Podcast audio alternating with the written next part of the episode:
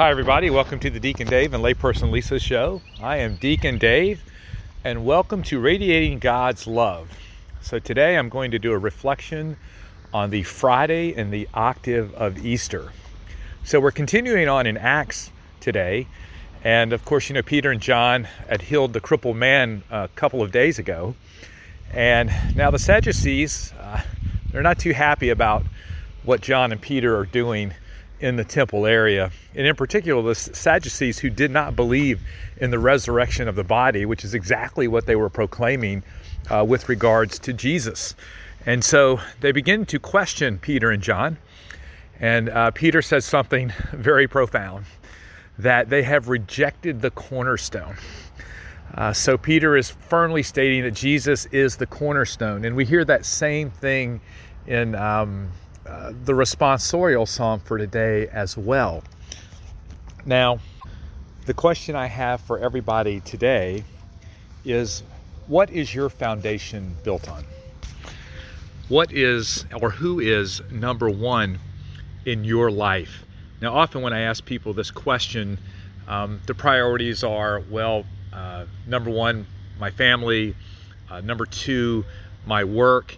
Uh, and all of these are, are super important, right?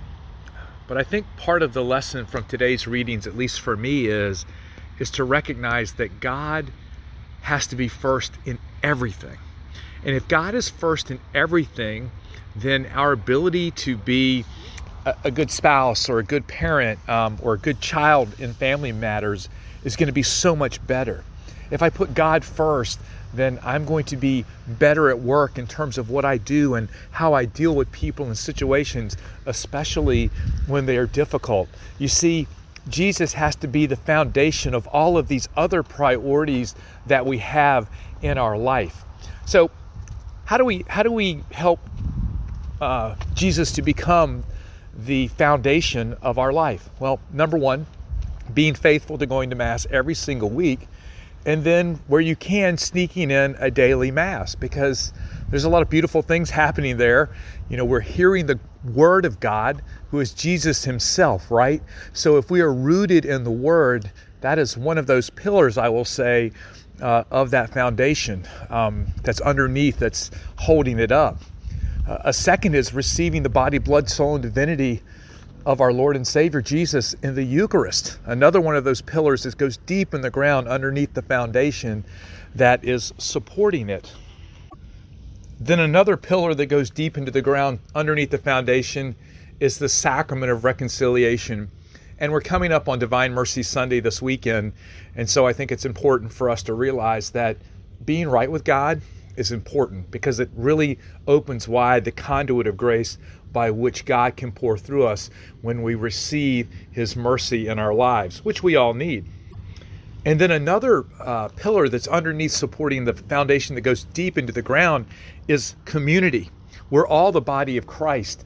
And so we're not called to do things on our own, but to lean on one another. And this is very important. I was actually, my wife signed me up for a facial. So I went and got a facial. And I was talking to the lady, and guess what? We started talking about Jesus. And we were talking about the pandemic and how uh, it's kind of isolated people. And it's not a good thing because we're not meant to be alone. Uh, we're all part of the body of Christ, and so we all need to be available to one another. And so that's that fourth pillar that's below the foundation that's supporting it is all of us, the body of Christ, one another, and helping each other. So, a couple of quick points here. If you're going through something right now and you're trying to do it on your own for whatever reason, I'm going to ask you to stop. And I'm going to ask you to, number one, uh, get other people involved who can support you, who can pray for you, who can help you. Because based on my recent experiences, this is so, so very powerful and important and transformative uh, in our lives. Second, if there's someone near you that maybe you've been thinking about visiting or spending time with and you haven't done that yet, go and do that. It's really super important. Third, if you are choosing things of the world over things of the church and of Jesus, then start to reevaluate that because there's always going to be things in the secular world that are going to take us away um, from Jesus. And they're going to try to tell us that they're more important than what God may have for us. And that's just not the case. And finally, if you have not been to the sacrament of reconciliation in a while, please go. Okay, receive God's mercy. Um, don't let anything hold you back from that. If you need to talk to a spiritual advisor or talk to a friend about it before you go, do that. Allow someone to encourage you to go and to maybe even go with you and support you while you are waiting to go in to see Jesus in the person of the priest. Bottom line, we have to allow Jesus to be the foundation of every single aspect of our life, not just parts of them, every single aspect. And when we build on that foundation, that cornerstone, all of the vocations that God is calling us to, all the things that He's calling us to, they're going to be on firm, firm, firm support. And that's what we need in order to go out and serve God and to be the very best we can. So let us pray.